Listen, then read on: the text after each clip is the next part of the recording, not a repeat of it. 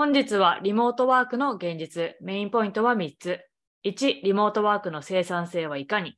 ?2、出社、リモート、ハイブリッドのいいところ、悪いところ。3、ノマドワークは憧れとなっています。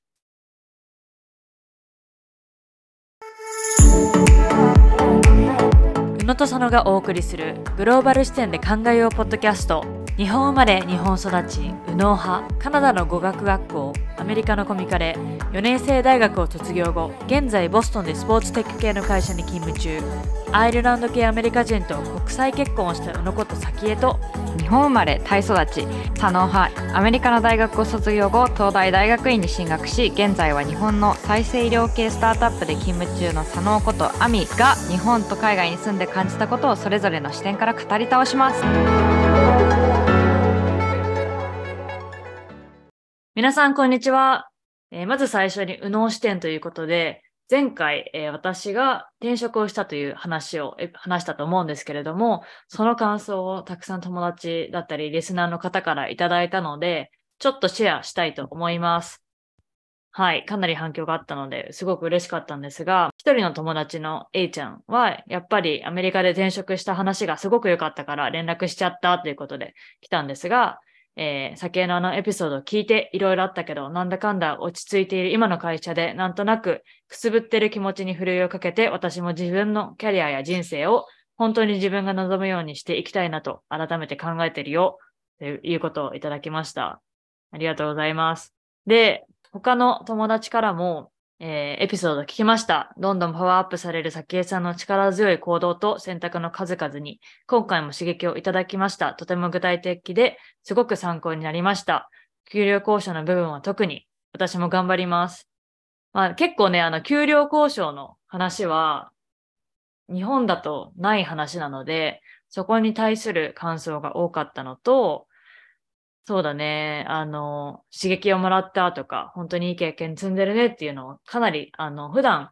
ポッドキャストを聞いてるらしいんだけど、私も知らなかった友達から、こう、連絡が来て、えーうん、感想をてくれた人が多かったので、本当に皆さんありがとうございます。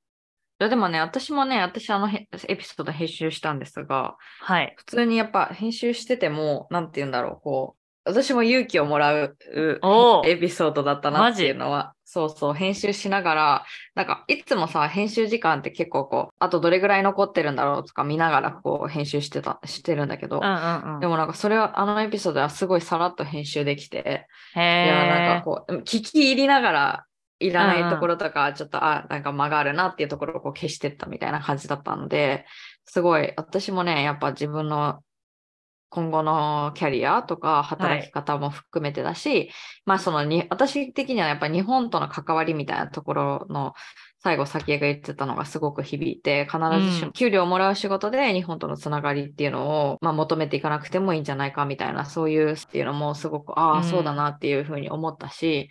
うん、なんか私自身もね、なんかまあインタビューしてた側だけど、後になって聞き直すと、いや、すごい勉強にもなるし、刺激を受けるエピソードだったなって思ってます。うん、嬉しい。いや、本当嬉しいです。なんかそれを、うん、やっぱね、まあ、刺激になればいいなと思ったのと、やっぱりこう、なんだろう、こう自分のやってきた仕事をどうストーリー化して、次の仕事に生かすかみたいな、うん、そういう考え方ってしないじゃん、基本的に、うん。日本の働き方だと。でもやっぱりそれってすごく大切だし、このポッドキャスト聞いてるリスナーさんも今後海外で働きたいっていう人が多いと思うんだけど、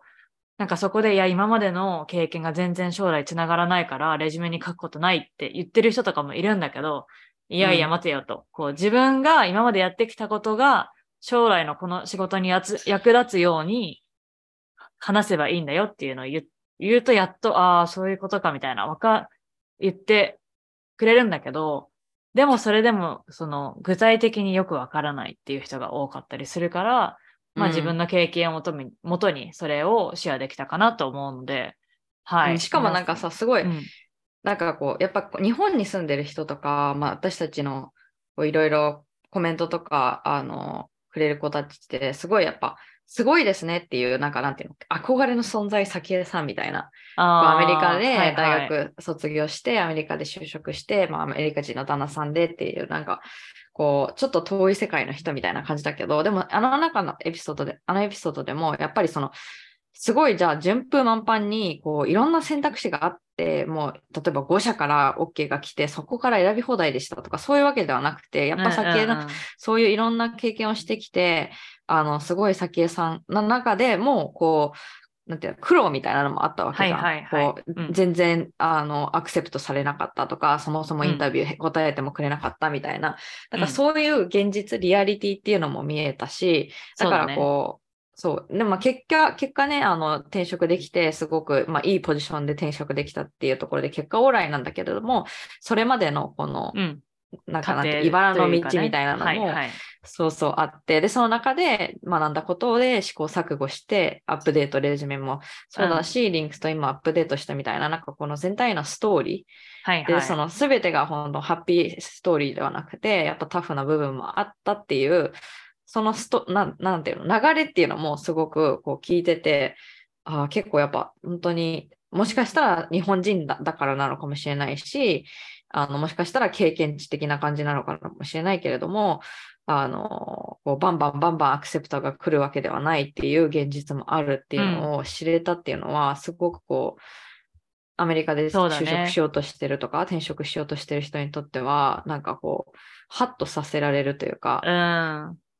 部分だそうな思う。うんいや、でも言われた、早紀江さんでもやっぱりここまでやってるんですねとか、こう、うん LinkedIn でも、なんかドライメッセージって言って、全く知らない人に、こう、全く知らない人だけど、その会社で働いてる人とか、うんそこの業界で働いてる人とかも、もうバンバンメッセージ送って、1回とかじゃなくて、3回ぐらい送ったりするの。うん。で、やっと返信返ってくるか来ないかみたいな。で、なんかうん結構さ、日本人的には、いや、この人忙しそうだし、全然知らない人だから連絡してもみたいな。言ってる人もいるんだけど、だけど、いやでも返信来なくても別になんか、it doesn't hurt anything. だからうん別に返、いいじゃんメッセージを送ったってみたいな。うん私はこういろんなテンプレがいっぱいあって、め こういう人に送るテンプレみたいな。だからもうそれをこう、まあ、コピペじゃないけど、それを元にいろんな人にメッセージ送ったりとかもしてるし、今ね、なんとうちの旦那の J さんも、まあちょっとあの仕事を探してて、うん。フルタイムっていうよりかは、まあパートタイムで探してて、でもすごくいいポジションがあって、家から近くで、あの、彼が今までやってたプロパティマネジメント、仕事だから、あの、それを今手伝ってるんだけど、なんか前は J さんからすごくネゴシエーションの練習とかして泣きながらやってたのに、今私がめっちゃプッシュしてて、なんか、あ You gotta send an email right now みたいな。あ、Not 立場が若干逆逆転みたいな。そうそうそう。なんか明日じゃなくって、今日の一日の終わりの方じゃなくって、この朝の今電話した後に、ここの今の瞬間で送れみたいな言ったりしてて、いかにタイミングが大切かとか、こう自分をただメールを送って、いや、でもこれレジュメに書いてあるから、これまだわざわざメールの本文で言わなくてもいいでしょうって J さんから言われたんだけど、いや、レジュメをワンクリックで開かないと見れないのと、メールの本文になんであなたがすごくいい人材かって書かれてるのは、こうワンクリックあるかないかで、なんていうの、スピード感が違うというか、こう引き付け感が違うから、メールでも書けみたいな感じで言っしてかもて。そっちの方が記憶に残るしね。2回、そう3回見た方が、見る相手の記憶にも残るしっていうので。そう。っっていうのも結構言ってて、いや、そう、立場が逆転というか、なんか、ううん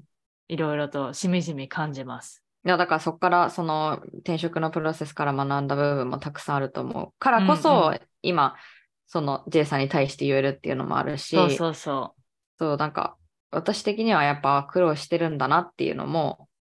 見れたっていうのは、あのエピソードでね、垣間見れたっていうのは、すごくこう、いろんな人にとって、だからまあそこが多分勇気っていうか、なんか、あ、うん自分ももっと頑張らなきゃなっていうポイントになったんだなっていうのは思う。そうだね。う。いや、嬉ししい。うん。ありがとうございます。はい。で、あの、まあ、一週間ぐらい働いてたんですけれども、どうでしたかっていうのをシェアしたいなと思うんですが、あの、実は、私の前の会社は完全なフルリモートだったのが、今回はハイブリッドで、週に2、3回会社に行くっまあ行かなきゃいけないみたいなのが一応基本的なルールで、うん。なんか私の前の会社は、みんないかにオフィスに行かないようにというか、行きたくないが前提だったから、一応、じゃあ週に一回行こうかみんなで働こうって言っても結局誰も行かないみたいな、いはいうはい感じだったんだけど、こう今の会社は結構みんな来てて、でう、んお昼のカフェテリアとかも賑わってて、こう知らない人の部署とかも、なんか完全にオフィスの環境に戻ってて、すごくびっくりしたっていうのが一つのカルチャーショックうん。なのと、会社が車じゃないといけないところで、こう、車で渋滞なしで40分くらいなんですよ。まあ結構じゃん。で、一応その、WeWork のコーワーキングスペースが街のボストンにもあるから、そこもオプションで行けますよって言われてて、私はそっちを、あの、主に行く前提で考えてたんだけど、実際こう、入社してみたら、みんなその、本社の方に来てるから、結局その、カジュアルな会話だったりとか、人のことを知れたりとか、基本的なこう、リレーションシップを作れるのって、オフィスに行かないとできないなっていうのを、まあ、1回、2回行ったぐらいですぐこう分かって、で、やっぱり私も、こう、渋滞に紛れる、かかる前にオフィスに行くってなったら、なんと今ね、朝6時半に家を出てます。早っ。ちょっとすごいでしょが褒めてほしい。褒めると、褒められると伸びるタイプなので、ぜひ褒めてほしいんですがい、や、は 早起きですごいね、それはでも。すごいでしょ私、うんあ朝方人間になりたいって言ってなれなかったのに、な、やっぱ行かなきゃいけないと起きれるんですよ。びっくりして。で、で何時に着くの？7時15分に着くんだけど、えっと、うん私は今マラソントレーニングをしているので、で、7時半からまあ1時間ワークアウトして、で、まあ私の場合10キロぐらい走って、シャワー浴びて9時から働き始めるっていう感じ。会社にシャワーがあるの？あるあるある。ちゃんとこう、あの、ジムも全部あって、シャワーもめっちゃ、あの、たくさんあるから、あの、すごく、それはいい環境で、ちゃんと自分のロッカーもあって、こう、靴靴とか全部もそこに置ける状態。あ、それはいいね。もうなんかジム、だから日本でいうそのちゃんとしたジムが会社のな一部にあるってことだもんね。そうそうそうそう、そういうこと。えー、いいね。そんな朝早く起きて会社に行くって、マジ自分の中で考えられなかったから、うん。びっくりしてる。まあ、週3、今、まあ、マラソンのトレーニングもあるので、やっぱ朝やんないと、まあ、9時ぐらい、8時に出社したとして、で、結局さ、4時とか5時にオフィス出て帰ってきても、もう、周りは暗くなってるから、今のこの冬の感じだと。走るのもさ、走りづらいというか、こう、モチベーションも上がらないので、まあ、朝に走るようなリズムを作ってるんだけど、正直ね、なんか、いい感じです。びっくりするくらい。なのと、あとなんか、リモートワークの時は、ずっと家にいるから、まあ、お昼も、ちょっとミーティングが空いてる時間に作って食べればいいやって思ってて、結局3時まで、3時4時まで食べないっていう時も、ほぼ毎日のようにあったんだけど、こう、オフィスに行って、まあ、マラソントレーニングもしてるから、ちゃんと朝ごはんも、こう、プロテインとか飲んで、で、お昼も食べてっていう、こう、スケジューリングもちゃんとしてるから、すごくね、あの、ライフ、何生活習慣がいい感じがします。うーん。健康的な習慣だね。そう、そうなんです。はい。なので、あの、そうだね、オフィスに行くのっていいことだったんだなっていうのを、こう、3年リモートで働いて、やっと今こう感じてるというか、うんこうリモートで、完全にリモートで新しい会社に入社をしたら、やっぱ人と人、他の人と会うのって、ミーティングスケジュールしないと会えないじゃん。うん。だから、こう、なんていうの？ちょっと顔見知りで、あ、この人あそこに座ってる人だみたいな、そういう感覚もないから、なかなかリモートだと、こう人間関係がうん作りづらいんだけど、こうオフィスの環境だとすごくこう簡単に、あ、なんか、私最近入った先ですみたいな感じですぐ挨拶もできるし、あの、こう、チームとしてのミーティングとかも顔合わせてやるから、こう、リモートよりも、こう、もっとカジュアルにチットチャットできるというか、で、うん30分間のミーティングが終わった後も自分のデスクに行くまでにちょっとさ、話したりとかあるじゃん。うんうんうん。それの大切さを、こう、ハイブリッドでオフィスに行くようになって感じてます。ということで、ここから関連をして本日のトピックは、まあ、リモートワークの現実について話したいなと思います。はい。はい。で、あの、まあ、メンティーの子にね、大学生の子なんですが、まあ、リモートワークが憧れですと。こう会社に縛らずに家から自分で働きたいとか、将来はリモートワークをしながらノマド生活をしたいって言ってる人とかもよく聞くし、よくなんかインスタの広告とかでも、ノマドワークをどうやって現実的に実現するかみたいな広告とかもよく見るんですが、それについて今日は話したいと思います。はい。で、まあ、さっき言ったみたいに、私はまあ、ハイブリッドになって、週、まあ、火、水、で、木曜日行ったり行かなかったりっていう感じな、えーワークスタイルになるんですけれども、アミさんは今フルリモートですか？それともハイブリッドですか？私もハイブリッドっていうことになるのかな。まあ、基本的にはリモート、ベースリモートで、うん。えっと、週1は行くようにしてます。おお、それは別に、なんだろう。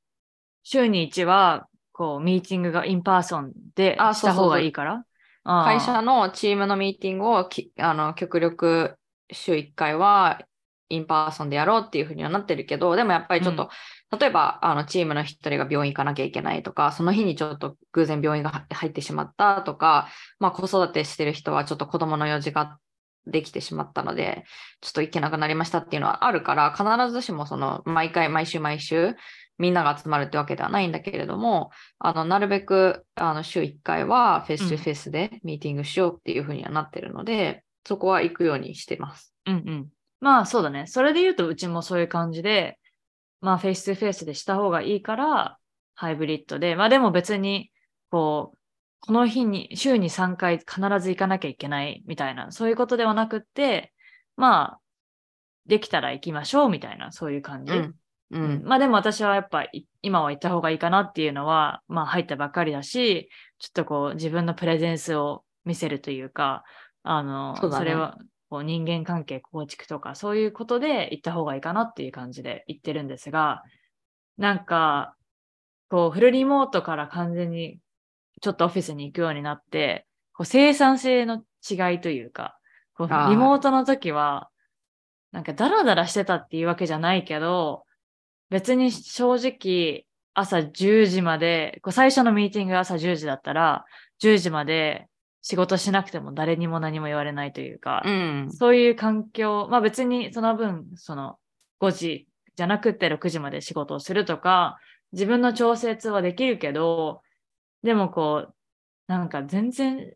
なんだ、生産性なかったかなっていうのを今、振り返って思うんですが、アミさん、その辺どう思いますか？いや、でもね、やっぱりこう、私もそもそもなんかテスト勉強するときとかも一人でこう自分の家のデスクに座ってやるよりもカフェとか図書室とかなんか誰か周りにいる方が集中できるタイプなの。はいなんかこう、はい。だらけないというか、うん。そう。で、やっぱ家にいると、まあ完全その一人の部屋でこうやるから、まあ誰にもこの見られてないし、別にやってなくても指摘されないっていうのは、まあもちろんおさっきが言ってた通りで、だからちょっとこう、あの、なんだ、あ、こう席立って、あ、お茶取りに行こうとかっていう回数が多くなったりとかっていうのははい全然あるし、うんまあじゃあ集中力がそこちゃんと高められてるかって言ったら、まあ、そうじゃないなっていうのは思う。だうん結構こう頻繁に携帯見たりとかっていううのもあ。ったし。うん。だから、あのそれはね、その私も週1回会社に行って、あの話、いろんな人と話して、まあ人がいるところで仕事をするっていうので、うん。あ、すごい働いたなっていう感覚は得られる。そうだね。あとはうんまあなんか会社の人とそれこそさ、その雑談別になんか業務に関係しなくても、なんか会社の前に座ってる人とか、あの来てる人と雑談するだけで、なんかそこからこういろいろ、もしかしたら業務につながることもあるかもしれないし、ね。本来であればさ、ちょっとわかんないことを、なんかわざわざチャットでとか、ちょっとわかんないから、何分後に電話させてくださいとか言って言ってたのが、あ、すいません、ちょっとここ一個聞いていいですか？みたいなのもうすぐさらっと終わる本当にっていう、それ。なんかやっぱこ声かけやすいのは、やっぱ本当 in person だなって思う。そういうちっちゃいこと。そうそうそう。うんで、しかもさ、そのベースで in person での関係性があったら、チャットでも聞きやすくなるというか。そうだ。ね。うん。気軽さが、こう、信頼関係も生まれて、あの、業務でも活かされる気がするから、やっぱり、あの、まあ、一週間ちょいですが、オフィスに行って、こう、フェイス2フェイスで働いたのを経験して、やっぱオフィスって大切だったんだなっていうのは、すごく感じました。うん。うん。で、日本の会社の、日本で働いてる友達に聞くと、今年の1月からフル出社、週5で出社しなきゃいけないっていう人もちらほら聞くんですが、やっぱアミの周りでも多い？そうだね。あの、大手の R 社とかで 働いてる方とかは結構早い段階からフルリモあフル出社になってるっていうのは言ってたし、他、のあの業界にいる人もあ変わってくるよとか、あのまだフルじゃないけど、それこそ日本でもあの岸田総理が、えっとはいはい。3月からなんかマスクももう自分で自分の判断でするしない決めていいし。で、そうそうそう、5月からは、あ、5月末だったと思うんだけど、そのコロナも、えっと、5種って言って、まあ、インフルとかと同じレベルの、あの、感染症になるから、なるみたいな、そうそう、発表とかもしてて、まだ確定ではないと思うんだけど、まあ、そういった動きもあるので、まあ、コロナがもう、インフルとか、まあ、普通と同じレベルになるっていうので、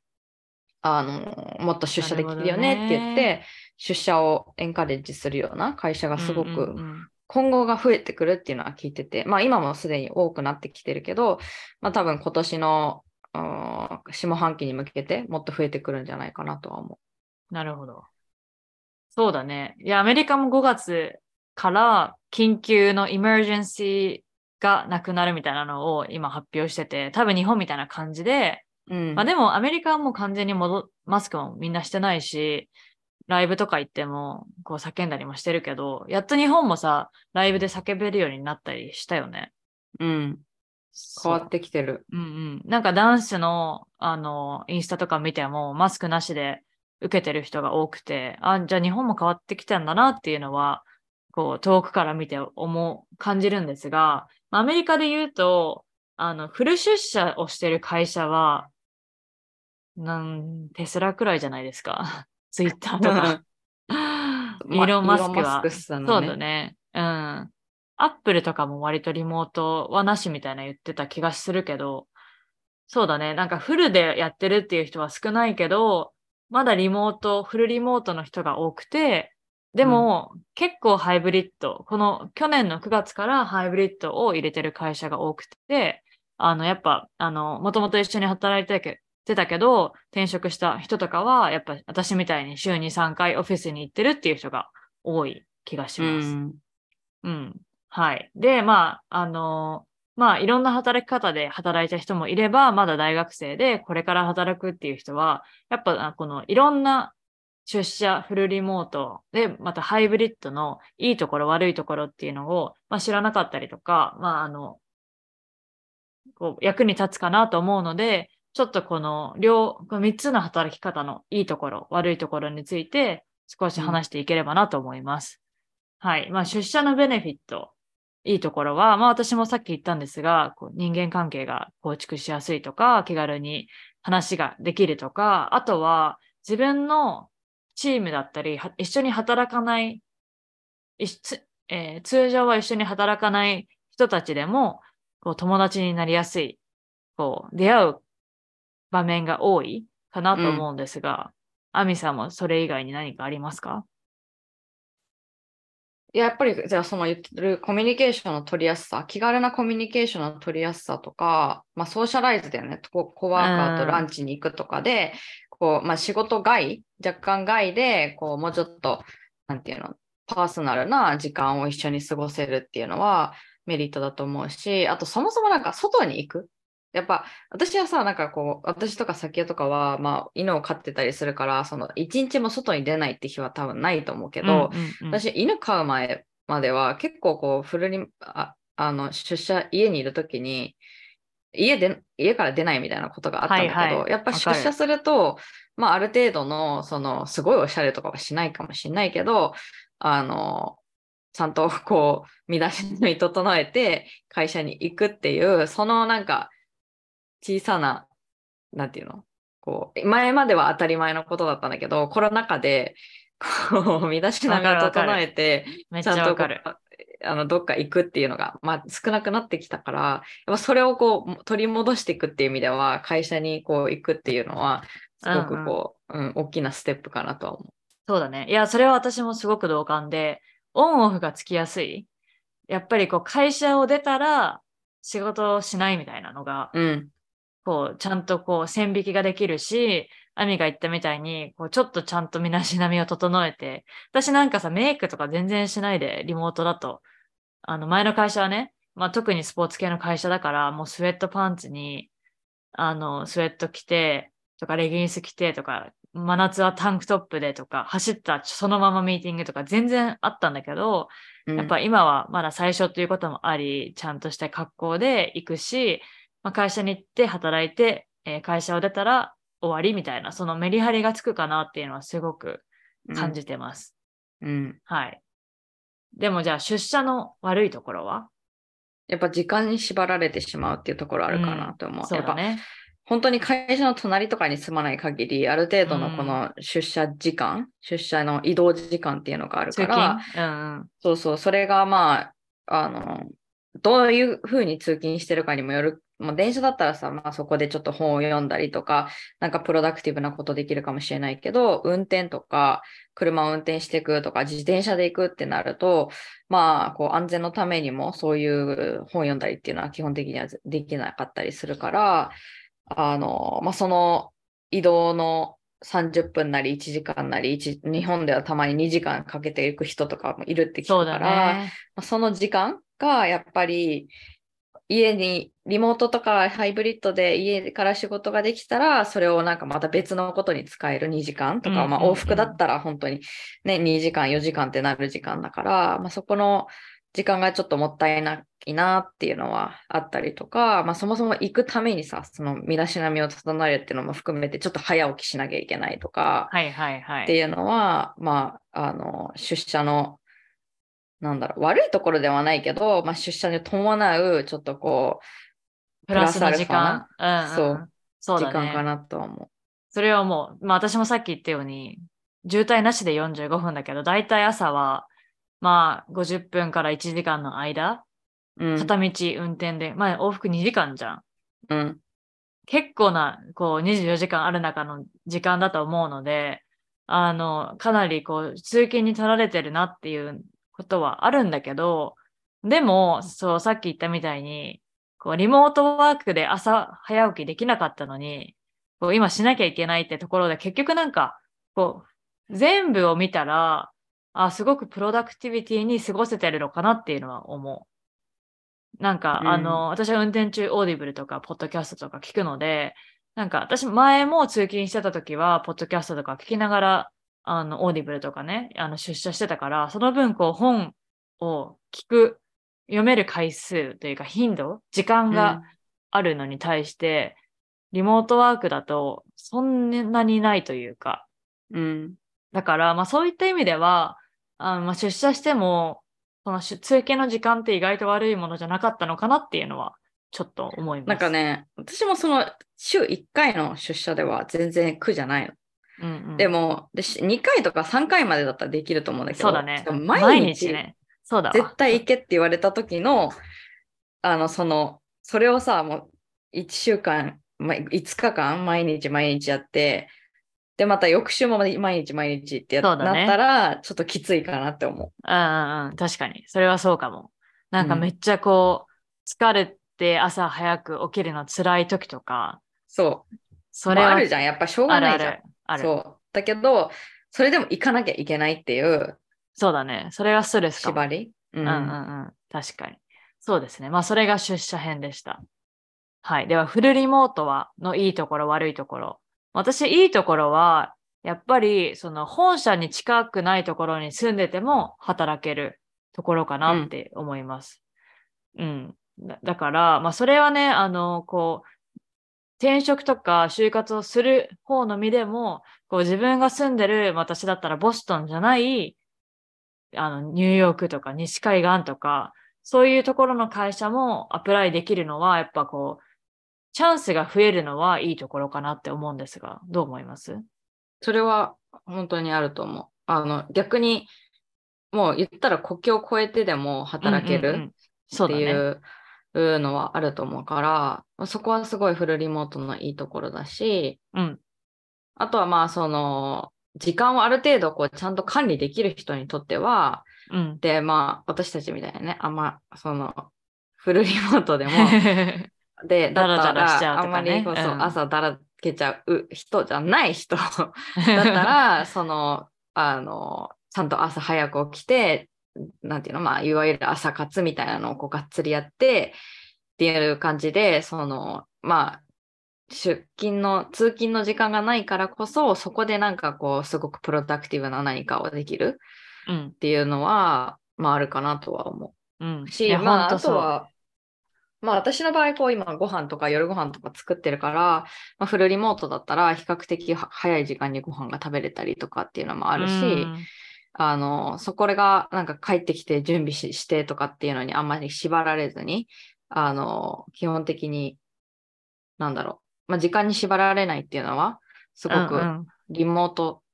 のいいところかなと思う。そうだね。まあ、あとは、子育てしてる人は、やっぱり、こう、送り迎えとか、子供が学校とか幼稚園から帰ってきても、まあ仕事してても家に入れるっていうところはいいかなと思うし、うん。うん、やっぱり、あの、そこのフレキシビリティは、やっぱ子育てしてる人からはいいかなっていうのはすごく思います。あと、まあ、日本だったら介護とかもそうかもしれないね。ああ、そうだね。そうですね。うん、家に介護しなきゃいけない、まあ、お父さんとか、まあ、義理うんうんのお父さん、お母さんとかでもかもしれないけど、そういう人がいると、やっぱ家にいてすぐに動ける、うん。距離感としてもそうだし、すぐ対応できるっていう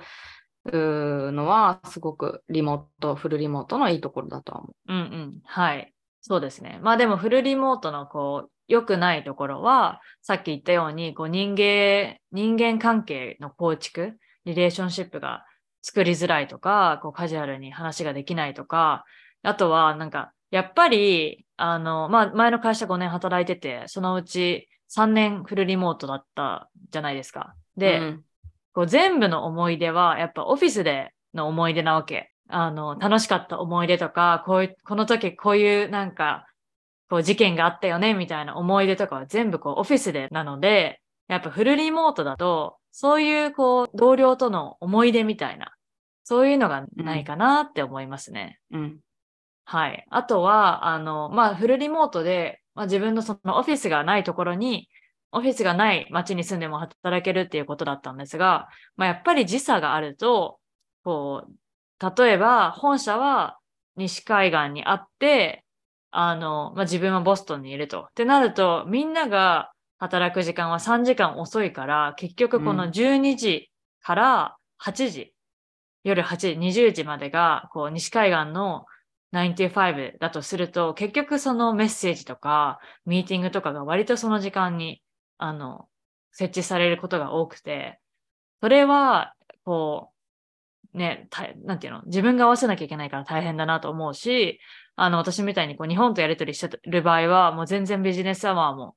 被ってないから、結局、こっちの、あの、ボストン側が夜8時とか9時とかの日本の95に合わせるようにミーティングを設置しなきゃいけないと、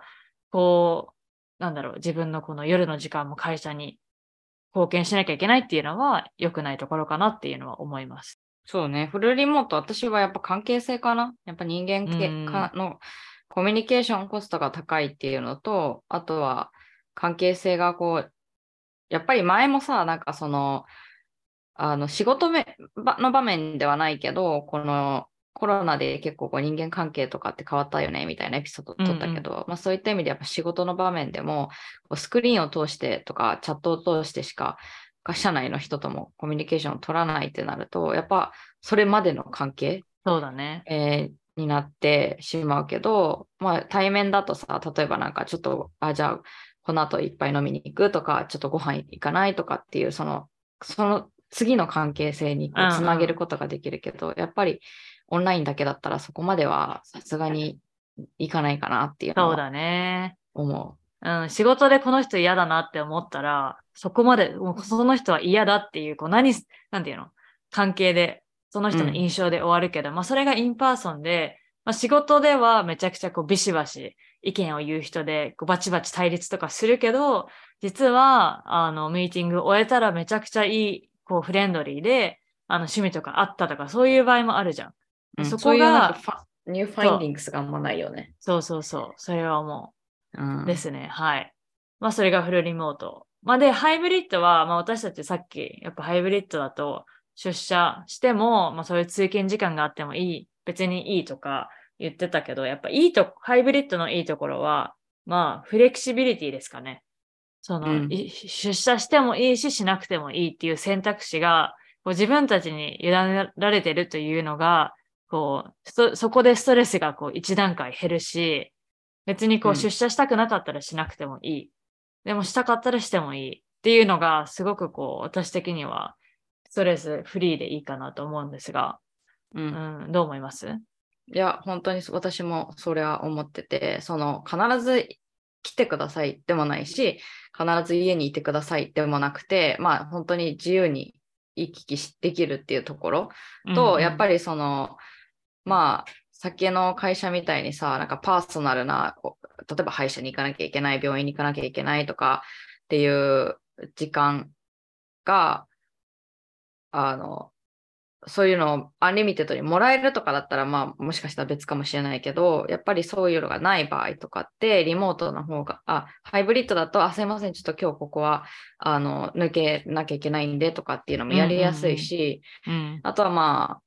そうだね。なんかそのやっぱその自由度が高くなるっていうのはいいかなと思う。うんそうだね。だからそれ、それによって多分そのさっき言ってた出社、毎日出社しろって言った時の、あの、まあ、悪いところじゃないけどさ、それがやっぱストレスになりうるわけじゃん。その毎日1時間かけての出社をうん、して、来週もまた同じくして、その来週もっていう。だけどそれがちょっと、あ、もう昨日はちょっと遅くまでやりすぎたからとか、ちょっとあの体調悪いから今日ははい家にいて、家から仕事しようっていう、やっぱその自由度っていうのは、すごうくこう、働く人にとっての、なんていうの、気持ちの持ちようとして、全然違うなって思うから。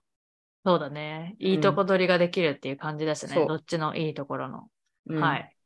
じゃあ、次の質問は、えーまあね、あの、ノマドワークっていうわこう話題、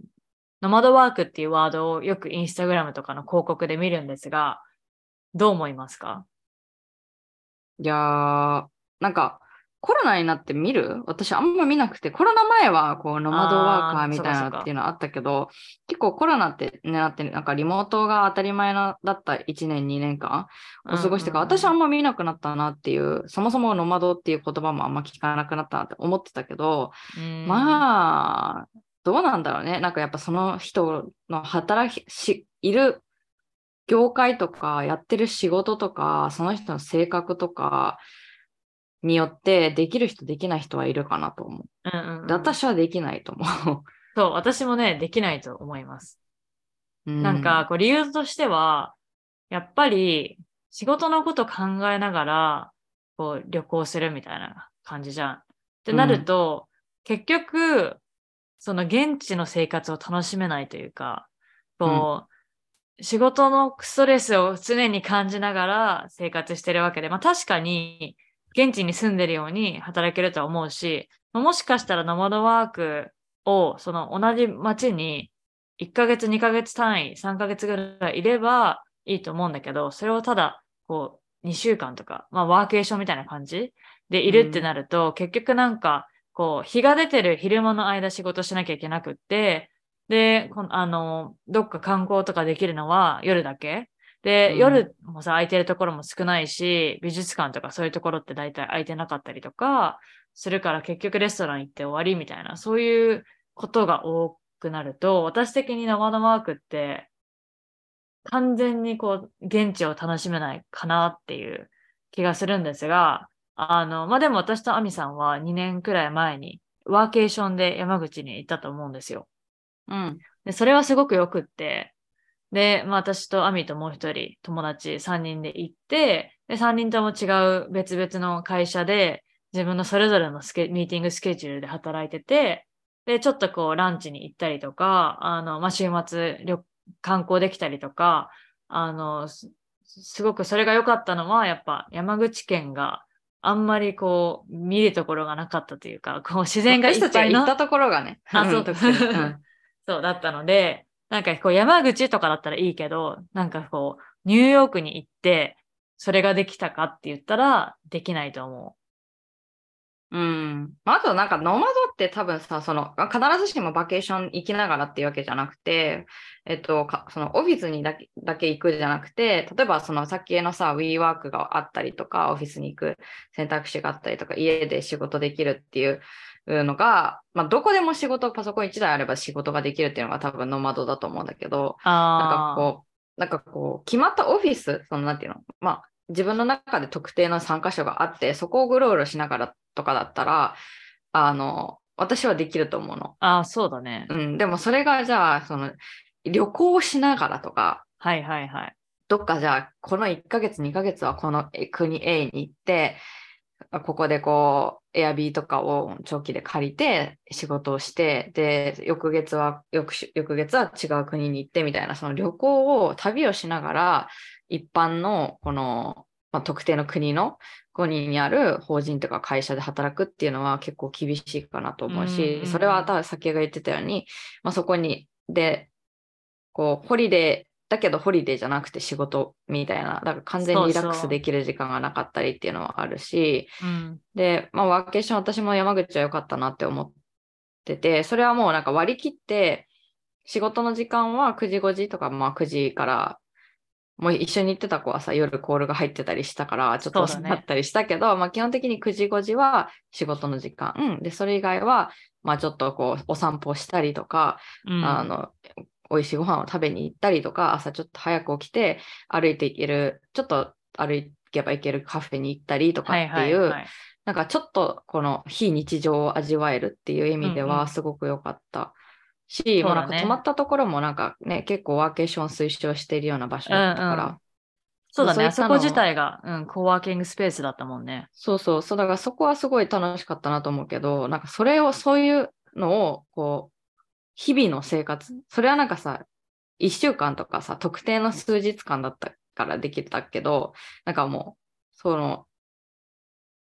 旅をしながらやるみたいな、ずっとそれっていうのは難しいだろうなと思う。そうだね。はい。うんまあ、もし、それで、あの、いい生活をしてる、それがいいって言って生活してる人もいるから、別にこう、私たちの意見を言ってるだだけであって、まあ、その人の、あの、ディディシジョンに、決断に任せて、そういう生活をすればいいと思うんですけれども、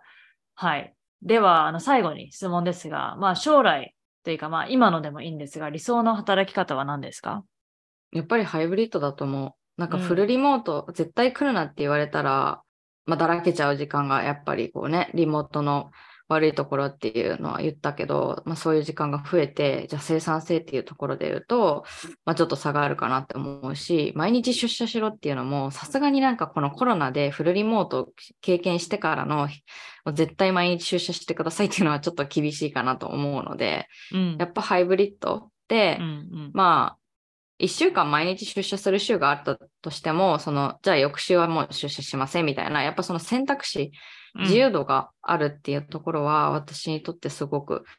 理想かなっていうのは思います。うんはい。同じく、私もハイブリッドです。うん。やっぱ今経験してみて、こう、フェイス2フェイスの関係の大切さっていうのをすごく感じるし、やっぱオフィスに行って、その会社の文化、カラーを知れるっていうのは、こう、自分のモチベーションにもつながるし、うん、そうだね、じモチベーションかな、やっぱり。この会社、ここで働いてるみたいな、そういうこう認識があるけど、やっぱ家にいると、まあもちろんさっき言ったみたいにだらけちゃうし、あとはなんか、全員がリモートワークならまだいいんだけど、こう、自分だけオフィスのから遠いところに住んでると、みんな仲良く、あの、 in person でたまに会ったりしてるのに、私だけ一回も会ったことないみたいな。そういう人とかも結構前の会社ではいて、ってなると、なんか、ちょっと取り残された感っていうのはあると思うの。やっぱり。だから、なんか、まあ、ハイブリッドで会社の、まあ、通勤できる範囲に住むっていうのが、こう私の中で、うん、将来、こういう感じで働き続けたいなっていうのは、はい、思いました。うん。はい。ということで、まあ、本日はリモートワークの現実ということで、まあ、結構ね、リモートワークって聞くと、こう、いい部分しか SNS とか、あの、で見ないと思うんですけれども、まあ、いいところもあれば、悪いところもあるよっていうのを、まあ、リモートワークだけに限らず、いろんな出社バージョンとか、あの、で言ったと思いましたが、皆さん、あの、少しでも参考になればいいかなと思いますし、えー、実は私リモートワークだけどめちゃくちゃ生産性上がってますみたいな人はぜひあの、tips として私たちにシェアして、ね、うん、教えてほしいので、ぜひ、あの、お便りボックスから連絡をしてください。